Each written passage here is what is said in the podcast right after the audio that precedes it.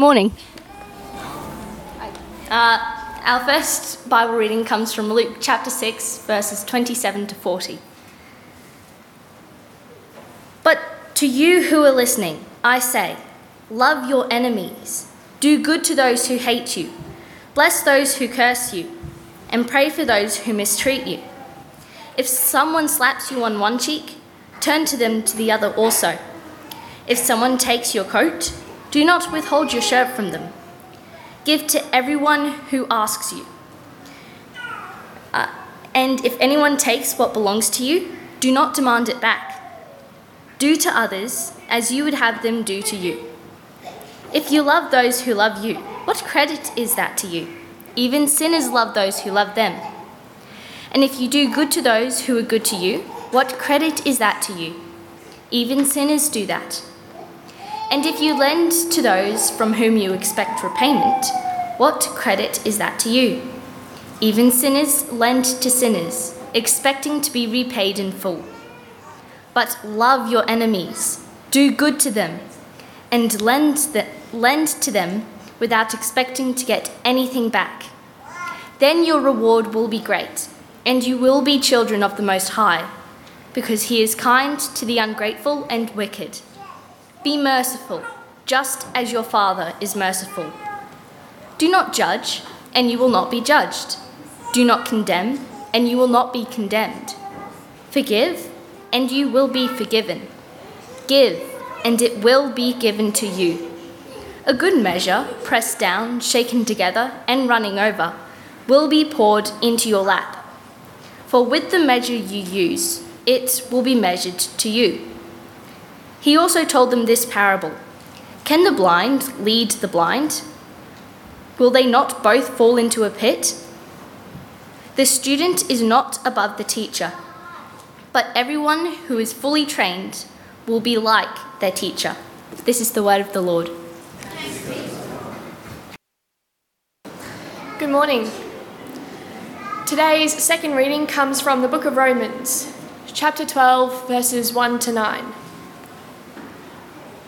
Therefore, I urge you, brothers and sisters, in view of God's mercy, to offer your bodies as a living sacrifice, holy and pleasing to God. This is your true and proper worship. Do not conform to the pattern of this world, but be transformed by the renewing of your mind. Then you will be able to test and approve what God's will is, his good, pleasing, and perfect will.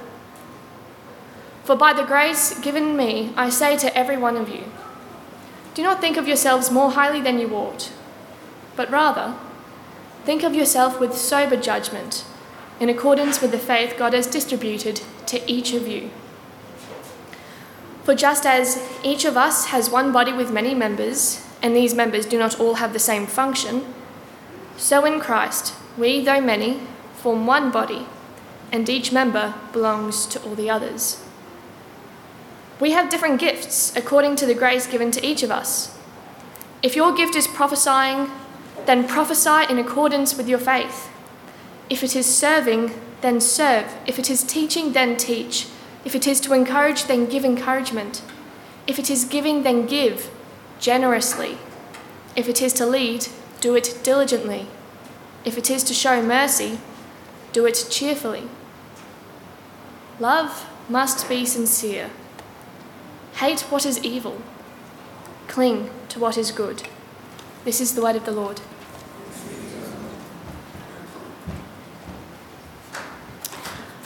And I'm going to bring us a supplementary part to that reading. So reading on, if you've got your Bibles open, in Romans. So we just heard, love must be sincere. Hate what is evil. Cling to what is good. Be devoted to one another in love. Honour one another above yourselves. Never be lacking in zeal, but keep your spiritual fervour serving the Lord. Be joyful in hope, patient in affliction, faithful in prayer. Share with the Lord's people who are in need. Practice hospitality. Bless those who persecute you. Bless and do not curse. Rejoice with those who rejoice. Mourn with those who mourn. Live in harmony with one another. Do not be proud, but be willing to associate with people of low position. Do not be conceited. Do not repay anyone evil for evil. Be careful to do what is right in the eyes of everyone. If it is possible, as far as it depends on you, live at peace with everyone. Do not take revenge, my dear friends, but leave room for God's wrath, for it is written, "It is mine to avenge, I will repay," says the Lord. On the contrary, if your enemy is hungry, feed him. If he is thirsty, give him something to drink. In doing this, you will heap burning coals on his head. Do not be overcome by evil, but overcome evil with good. This is the word of the Lord. Thanks be to God. For those who are here perhaps for the first time, we have a habit in this church of working through various books of the Bible, so it's not just, the preacher gets up and tells a few of his favourite thoughts for the 100th time. And so we've been working through Romans for some months. We're up to chapter 12. And we saw last week, as you've got chapters 1 to 11, all about what God has done in Jesus. People who think religion is about being good and earning points know nothing about Jesus. 11 chapters about what God has done in Jesus and what he's up to. You get to chapter 12 through to 15 and a half, and it's some of the ways in which you work that out. So what, if that's true? So we looked last week, because of his mercy, we offer ourselves as a sacrifice, but a living sacrifice. The caution to not be conformed by the world that we live in, but rather to be transformed, it's an inside word out, by the renewing of our minds. And then he goes on in the rest of this chapter to then spell some of that out. So that's where we're up to. You hear sometimes people say that, Jesus never expected people to change and he was friends with all sorts of people. The second part is true. He was friends with all sorts of disreputables like me or you perhaps. But the idea that he just sort of, had a drink with them and a meal and that was it is just nonsense.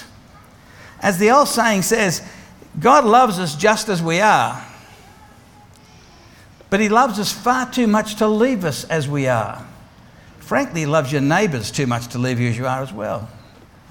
He does love us as we are with all of our faults and terrible faults sometimes, but his intention is to transform us, as chapter 12 verse 2 says. That's the big thing. God is in the business of transforming us.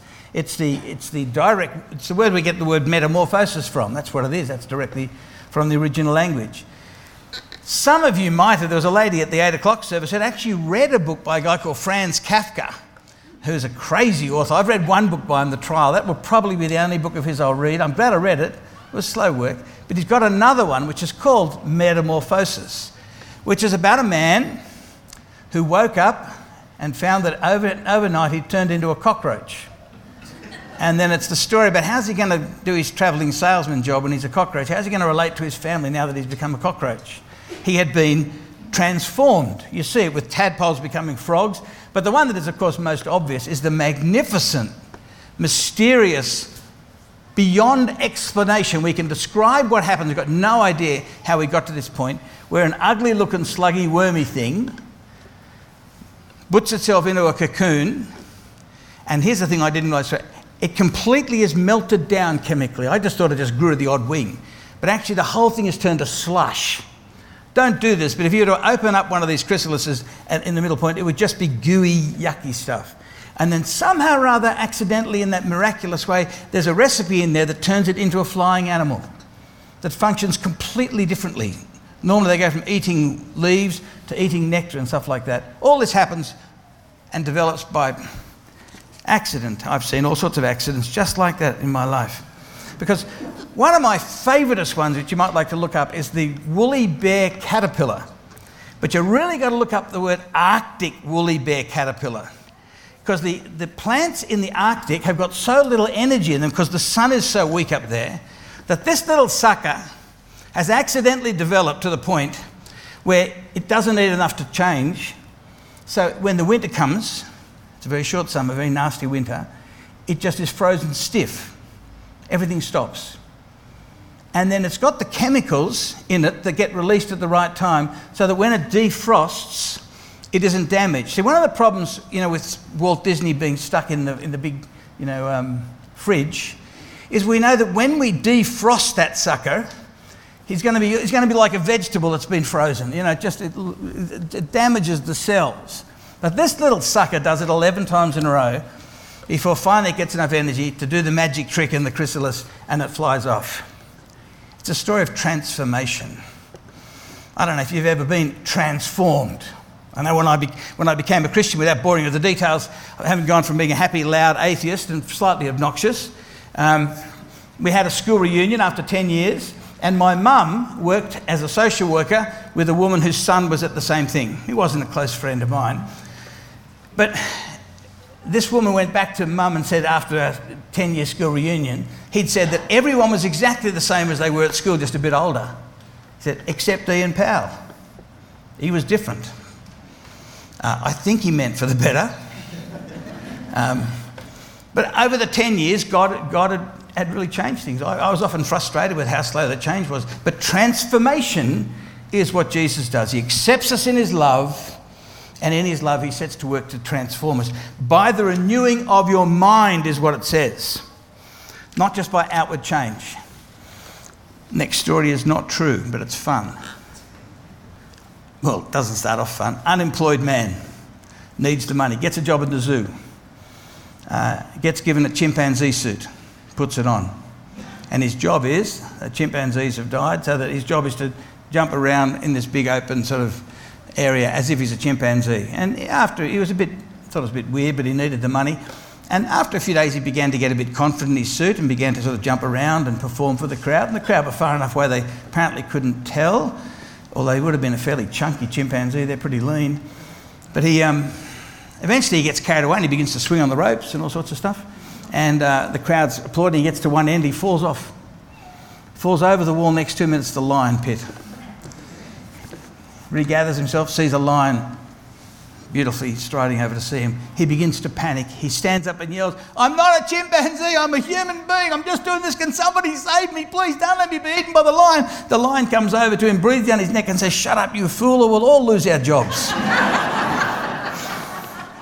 Now, that is not what it is to become a Christian, just to sort of add a few external things. It's about transformation from the inside. It takes time. But it is done, he says here, by the renewing of your mind. The idea that someone is too clever and thinks too much to be a Christian, whatever it is you think you're not becoming, it's not Christian, because the Bible is constantly asking you to think. Why do you think he gave you a brain? Right? And it's the absence of thought that keeps people safe from meeting Jesus. It's the renewing of the mind. So the next verse he's going to give us, really the big theme, as you heard, it's about love, isn't it? But that's not as boring as it sounds. Because the love that Jesus talks about is far more exciting than the nonsense we often go on with. We say, oh, just love each other. Firstly, love and humility, or love and being de-drunked. Verse 3. Be transformed by the renewing of your mind. Verse 3, the very next thing. For by the grace given to me, I say to you, every one of you, do not think of yourself more highly than you ought, but rather think of yourself with sober judgment, in accordance with the faith God has distributed to each of us. It's the way you think of yourself is one of the first areas of transformation. And his problem here is not the modern sort of nonsense that everyone's got bad self-esteem. If you're badly behaved, etc., it's because you've got bad self-esteem. Nonsense. So we're growing out of that nonsense after decades of it. But he says the problem is human beings, and he says, I say this to everyone. That's me, you. Our tendency is to think too highly of ourselves. To think that our opinions, etc., are the really significant ones. And if something disagrees with our opinion, or something gets in the way of our agenda, they are in the wrong. And we need to stop thinking so highly of ourselves, because what do you know? What do I know? People sometimes say to me, what do you think about that? Who cares what Ian thinks? I'm a mass-produced Australian. The only question is, what does God think? And according to Jesus, he has told you. You mightn't have ever bothered to look. But he's saying here, don't think too highly of yourselves, but rather think of yourself with sober judgment. That is not like a drunk. But actually get a clear grip on who you are. He says, in accordance with the measure of faith. Now, it's not saying that if you've got a lot of faith, you can think, oh, I really am pretty impressive, and unlike those people with little faith. No, no, no. It's the idea of, it's the faith that is the standard of things. Because when you put your faith in Jesus, your trust in Jesus, it's got some positives and some negatives. It implies a negative that you realise you are the sort of person who needs a saviour. And that's why many people won't become Christians.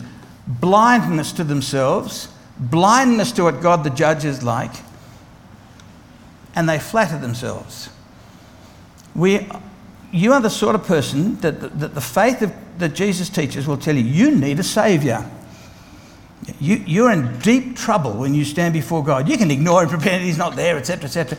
But in the end, you stand before him and he'll judge you by his law, not by your standards, which fluctuate depending on how you've been behaving. So at that point, the faith in Jesus Christ humbles us, but it also massively builds you up, because it says, you are so valuable to God. He cares about you so much. You are precious in his sight, that he will send his only son, not just to talk to us, but to die for you. And if I let one of my kids die for you, you know you're very valuable to me. So you matter to the one person that matters. You might be deeply ashamed of yourself, but God says, no, you're not just rubbish. Right? I love you.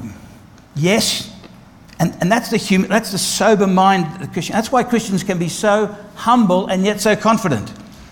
Right? If you talk to zillions of religious people from various parts of the world, as I've had the blessing of doing,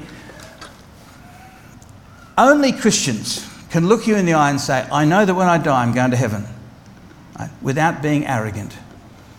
So a friend of ours died and was buried on Friday. Young man, 49, 3 lovely kids and beautiful wife. A Royal Flying Doctor, service pilot, just a real asset to the world.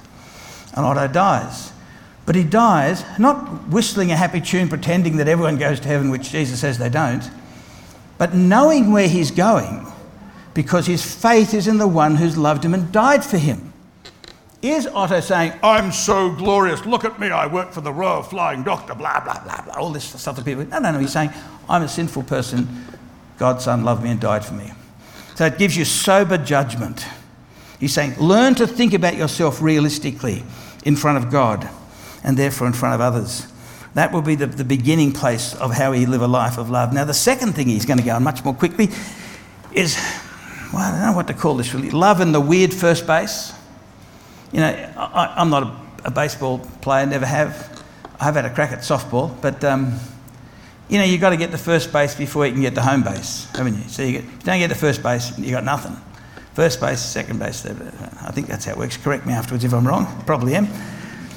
And this is the weird thing, this is the thing where I find the Bible so interestingly, it doesn't think the way that I think it should think. Where's the problem, right? If you've got a high view of yourself, you think, oh, the Bible's so old, right? I'm so modern. No. When it disagrees with me, I know who's wrong and who's right. It's right. Now, listen to what it says. Listen to the next topic. He's talking about how can you be transformed, right? How can you become the person God made you to be and God, as it were, envisaged you of being? Listen to what he says next. Get your thinking right. Humble your thinking. Verse 4. Just as each one of us has one body with many members, that's obvious, these members do not all have the same function. Mm-hmm. So in Christ, we though many form one body, and each member belongs to all the others. We have different gifts according to the grace given to each of us. He goes on and talks about church, the gathering, whether it be in a home or wherever or here or anywhere. It seems to be, and I know I'm not just sort of saying this, but, you know, just trying to advertise an area of business that I'm involved in, but it really does seem from the scriptures, pretty much universally, if you want to be transformed, and if you're God's person, you do, and you want to work with God in the renewal, the very first thing he goes on to talk about is church. Now, modern day Christians are not at all sure if we even need to go to church to be Christian. You'll often get, in fact, there are people who you may know, people I've known who've gone to church for decades, who since COVID, etc., they don't go back to church. And they'll say, I don't need to go to church to be a Christian. Yeah, but no. None of you are willing to have your thinking shaped by the Bible. When Jesus calls the various people to be disciples, he doesn't call sort of John to be it's just me and Jesus. And Peter, it's just me and Jesus. And Thaddeus, just me and Jesus. It's just my spiritual. He calls us immediately into a community, which is why he has to talk about love one another, forgive one another, be forbearing of each other, right? Because some of us are irritating. It's one of my gifts is to irritate people. I'm sorry about that. Give you a chance to grow in patience and love and forgiveness and all those things. But the first thing he says is if you want to understand yourself, you are a member of the body. Now I haven't looked at them yet, but I have reason to believe I have two kidneys, and my goodness, they're magnificent. You know, there's enough tubing in one of my kidneys to get to the moon and back. Right? And it's cleansing the blood better than any machine we can make. Right? The heart just keeps on. Have you got a pump sitting on your farm somewhere that's been pumping happily for 67 years? Probably not. Right? This is an amazing, but what it's saying is, I am like the large intestine. Right? Now the large intestine does its job. It probably, if you interviewed it, doesn't realise its part in the game. And it couldn't give you a job description, what the kidney's doing, or the pancreas is doing, or the pituitary gland, or the brain, or whatever. We're just doing our thing, but we need each other. Pull the kidney out, best kidney in the entire universe, sit it up there for a few weeks, a few minutes, it's dead. You are a member of a body, you need each other. If you don't think you do, you don't know who you are, or you're not a Christian yet. This is the first thing he says. Gathering together with God's people, and it doesn't have to be in a formal, but somewhere where you are regularly gathering God's people, right? And learning, as he's going to talk about it, and being Christian together. It is absolutely essential. It's the place where he starts. That's the first thing he goes to. I wouldn't do that. I would never have written this like this. I remember how shocked I was the first time I realised. I thought, really, you go from there to church? And that's what he says. This is the weird first base. We are all members of each other and we belong to each other. I belong to you. Who does Ian belong to? Well, he belongs to his Alison. He belongs to the three beautiful daughters. But here's the thing, I belong to you. And you belong to me. And you will not grow healthily as a Christian. You will probably not survive as a Christian if you pull the kidney out or the pancreas or whatever else it is.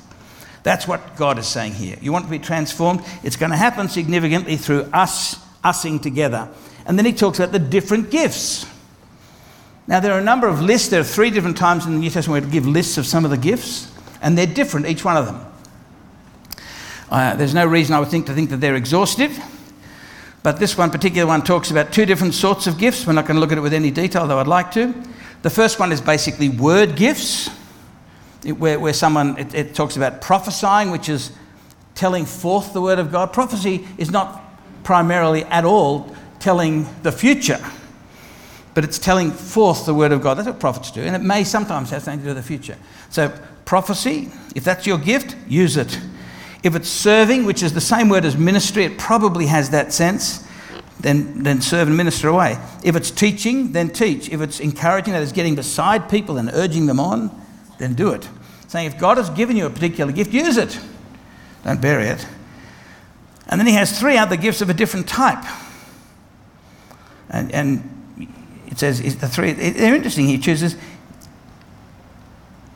If your gift is giving, now there's a gift very few people pray for. If your gift is giving, then give generously. If your gifting is to lead, then do it diligently and carefully. If it's to show mercy, well, do it cheerfully. Right? Now, just to be clear to people who are, perhaps just because it's Nathaniel's baptism or just for someone, we're not interested in getting assent from you at this church at all. But for members of the body, some of us have a gift of giving. I wonder if, in order to have the gift of giving that the Bible speaks about in a number of places, you've got to have some cash or assets, None of us are wealthy, we all know that, although we're all filthy rich, but all of us, oh no, we're all, oh no, I'm struggling. No, you've got to have both some assets and wealth, which we all have, and a generosity of spirit that understands this stuff I have, I am a steward of, my job is to give. That's what he says, if your gift is giving, give generously. I was listening to a guy called Dick Lucas, who's a Pommy preacher, he's 97 now, but I was listening to a talk that I found on the net where he gave it in 1970, and he was talking about this passage, and he talked about the fact, he said, in many churches, just a handful of people will enable, say, a new building to be built or a new youth ministry. So the two things he picked, pay for a new youth ministry that needs to be set up or perhaps a new building. So rather than, he said, than a church having decades of debt, they've got the gift of giving. That is, they've got assets and they've got a generosity of heart. So we are likely to build, we've still got a few decisions to make. And there's no reason at all why a tiny handful of people at this church with the gift of giving may give a couple of million between them, which is hardly anything now, isn't it? Who'd have thought 20 years ago that a house in Wanniassa would be $1 million, right? But they are. Bad luck if you're trying to buy one, right? But if you happen to have one or two or three, and one's much more than you need, and maybe the one house you've got is huge anyhow, so you can downsize it, there's no reason at all why people in this church shouldn't say, okay, I've inherited a house from here, and I'm going to sell one and give all it, so that the church is not lumbered with a debt for 25 years, so I'm not employing the staff we should employ so we can love and reach out to neighbours. That's just a thought. And remember, if you're here as a guest, ignore all that. But that's a gift that God gives to someone. He may have given it to you. I say it's a gift that very rarely do people pray for. If it's in leadership, if it's showing mercy, do it cheerfully, right? You can, if you're a person who loves people and goes and cares, get a bit grumpy in the end, because you look around and think, am I the only person in this church who's loving needy people and going to visit people in hospital, etc.? You can get a bit grumpy. No, he says, do it cheerfully. It's an honour. Well, there's all different sorts of gifts and capacities that make up the body so it functions. Let's move on. This is the first thing he talks about. It's the first weird base. Now, the last two things are everyday heroic love and then extreme heroic love.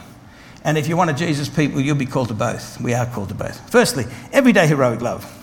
Verse 9. Love must be sincere. It's possible to be a hypocrite, isn't it? And pretend to love. Love must be sincere. This next thing, I just think the Bible often says, talks in ways that... The next thing he says, hate what is evil. Cling to what is good. There's much we can learn for the next few verses. It's a series of short, punchy, very short commands. It's quite different to the other 11 chapters, isn't it, where it's been describing what God has been doing and how much God is willing to pay for us and how it works. Now we just bang, bang, bang, a whole lot of short jabs. The first thing we see with this is that love, sincere love, is not sentimentalism. Oh boy, our society is so lost on this one. You can love, in fact, if you love people and you want to be helpful to, you need to hate what is evil.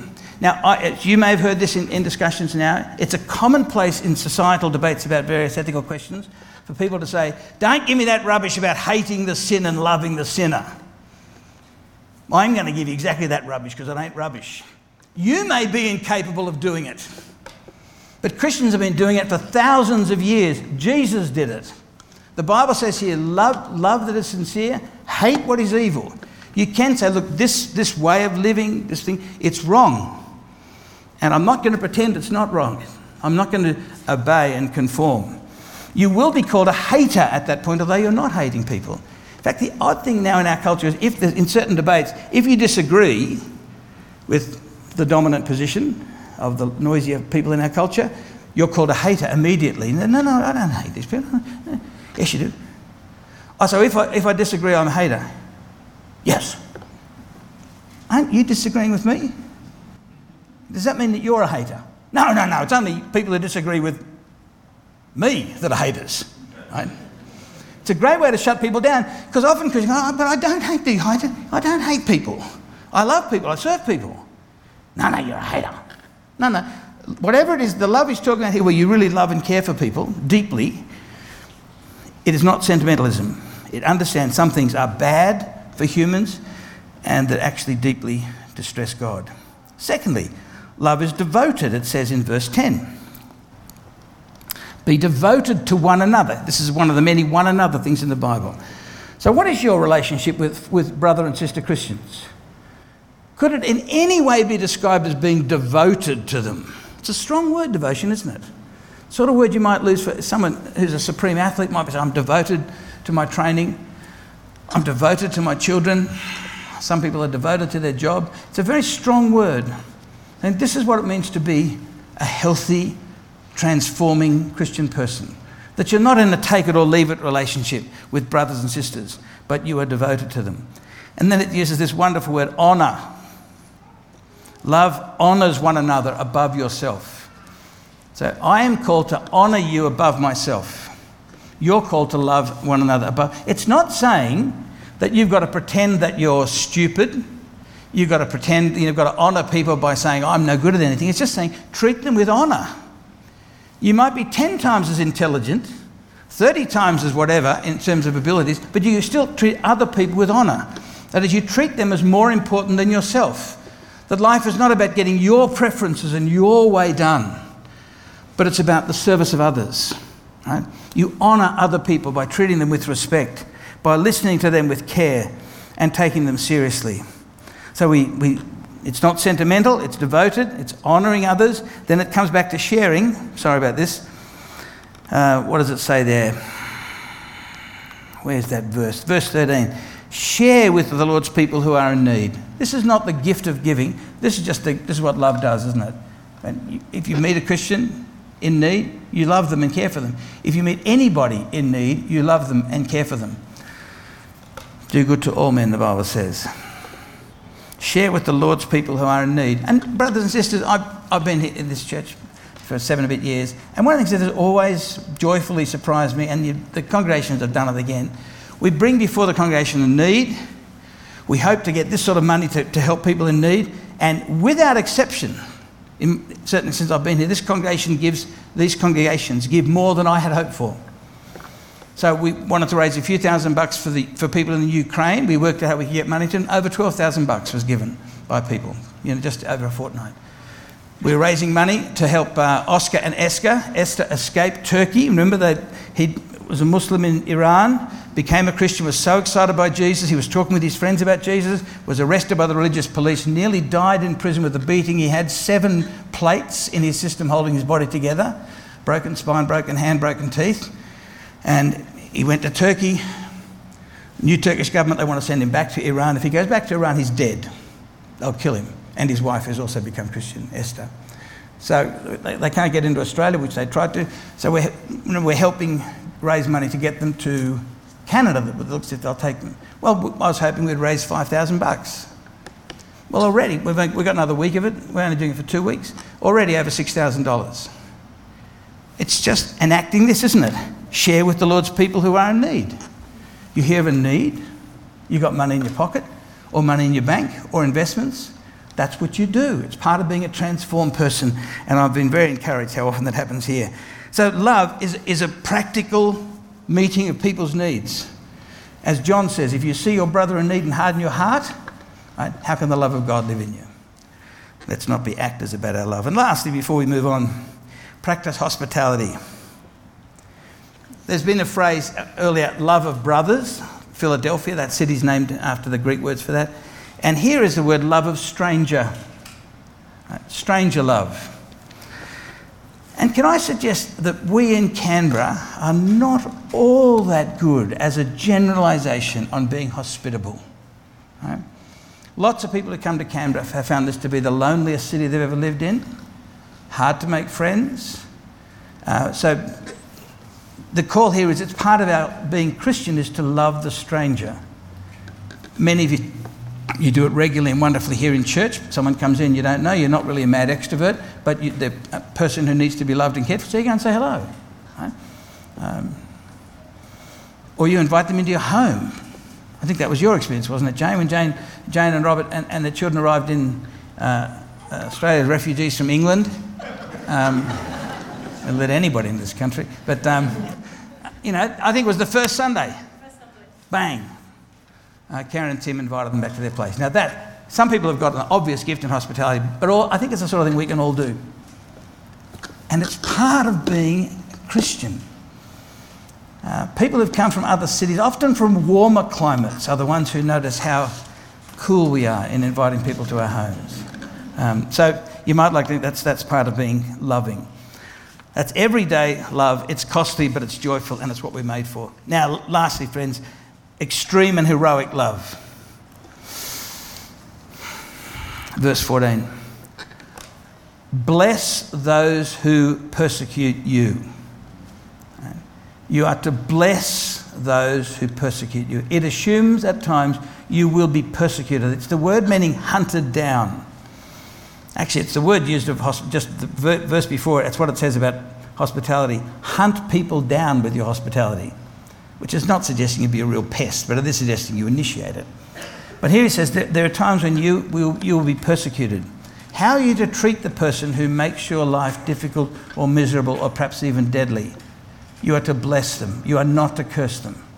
That is, you are to speak well to them and of them to God. If you haven't had that experience, it will come. There are many other things in these verses, but let me just draw your attention to a few, just because there is a bit of a theme woven into these verses. Verse 17, do not repay anyone evil for evil. Verse 19, do not take revenge, dear friends. You hear what it's saying very clearly. When you are mistreated, and you will be, when you are persecuted, perhaps because you're Christian or perhaps because you're in the way of someone and they've got unresolved issues and they're just nasty and vicious and destructive, never repay evil for evil. That is, do not pay them back. I've shared with you Kerry Packer's, I think he said many years ago, I'm a good friend, but I'm a terrible enemy. I feel like saying, welcome to the primary school playground, you idiot, right? Oh, you can play payback, can you? Well, that's a good thing. It's saying we don't play payback. If you feel that you've got a right to play playback, make sure you talk with a Christian brother or sister who actually loves you enough to tell you what God says. There is no place ever for me to play payback. By goodness, it's hard.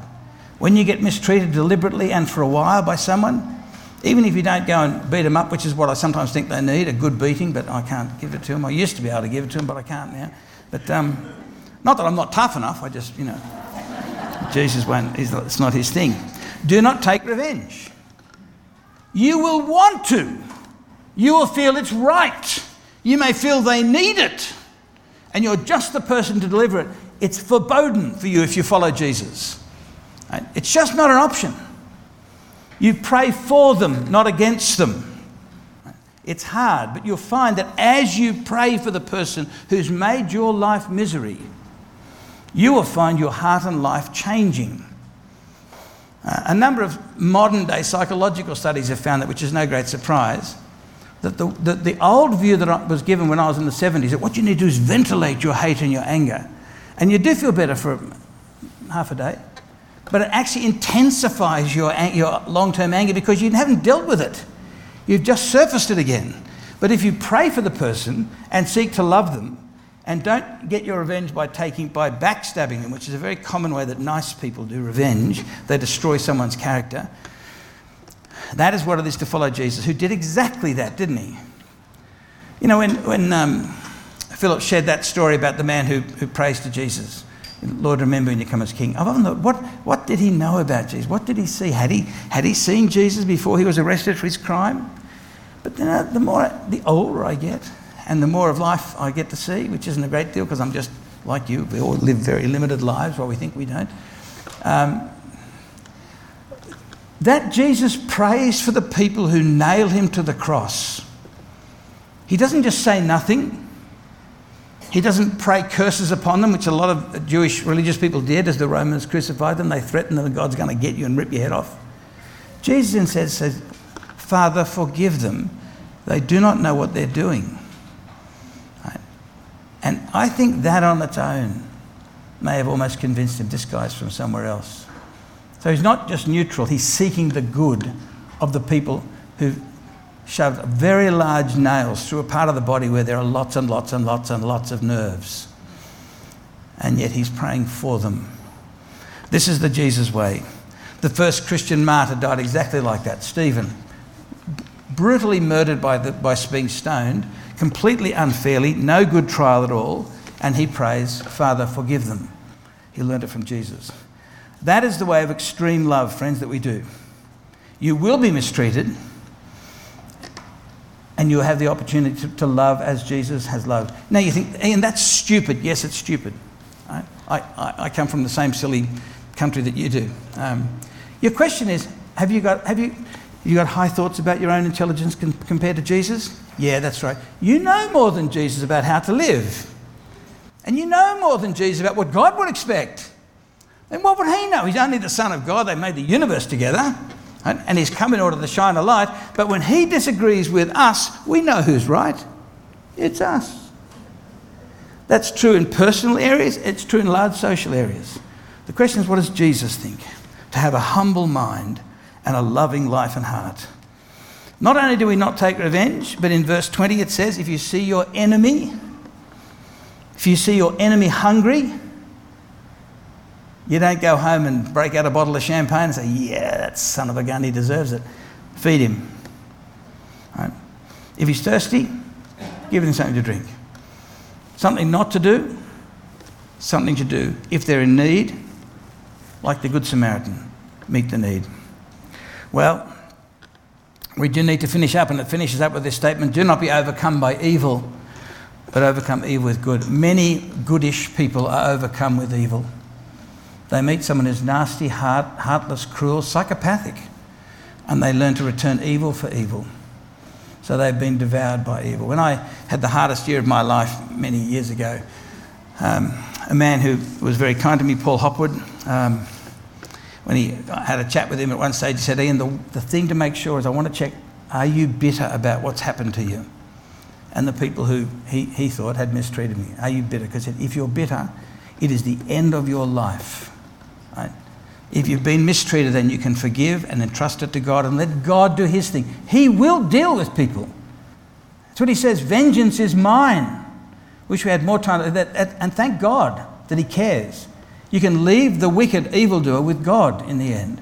He will deal with them fairly and well. Do not allow yourself to become embittered. I don't know if this story is true or not, but it's a great story.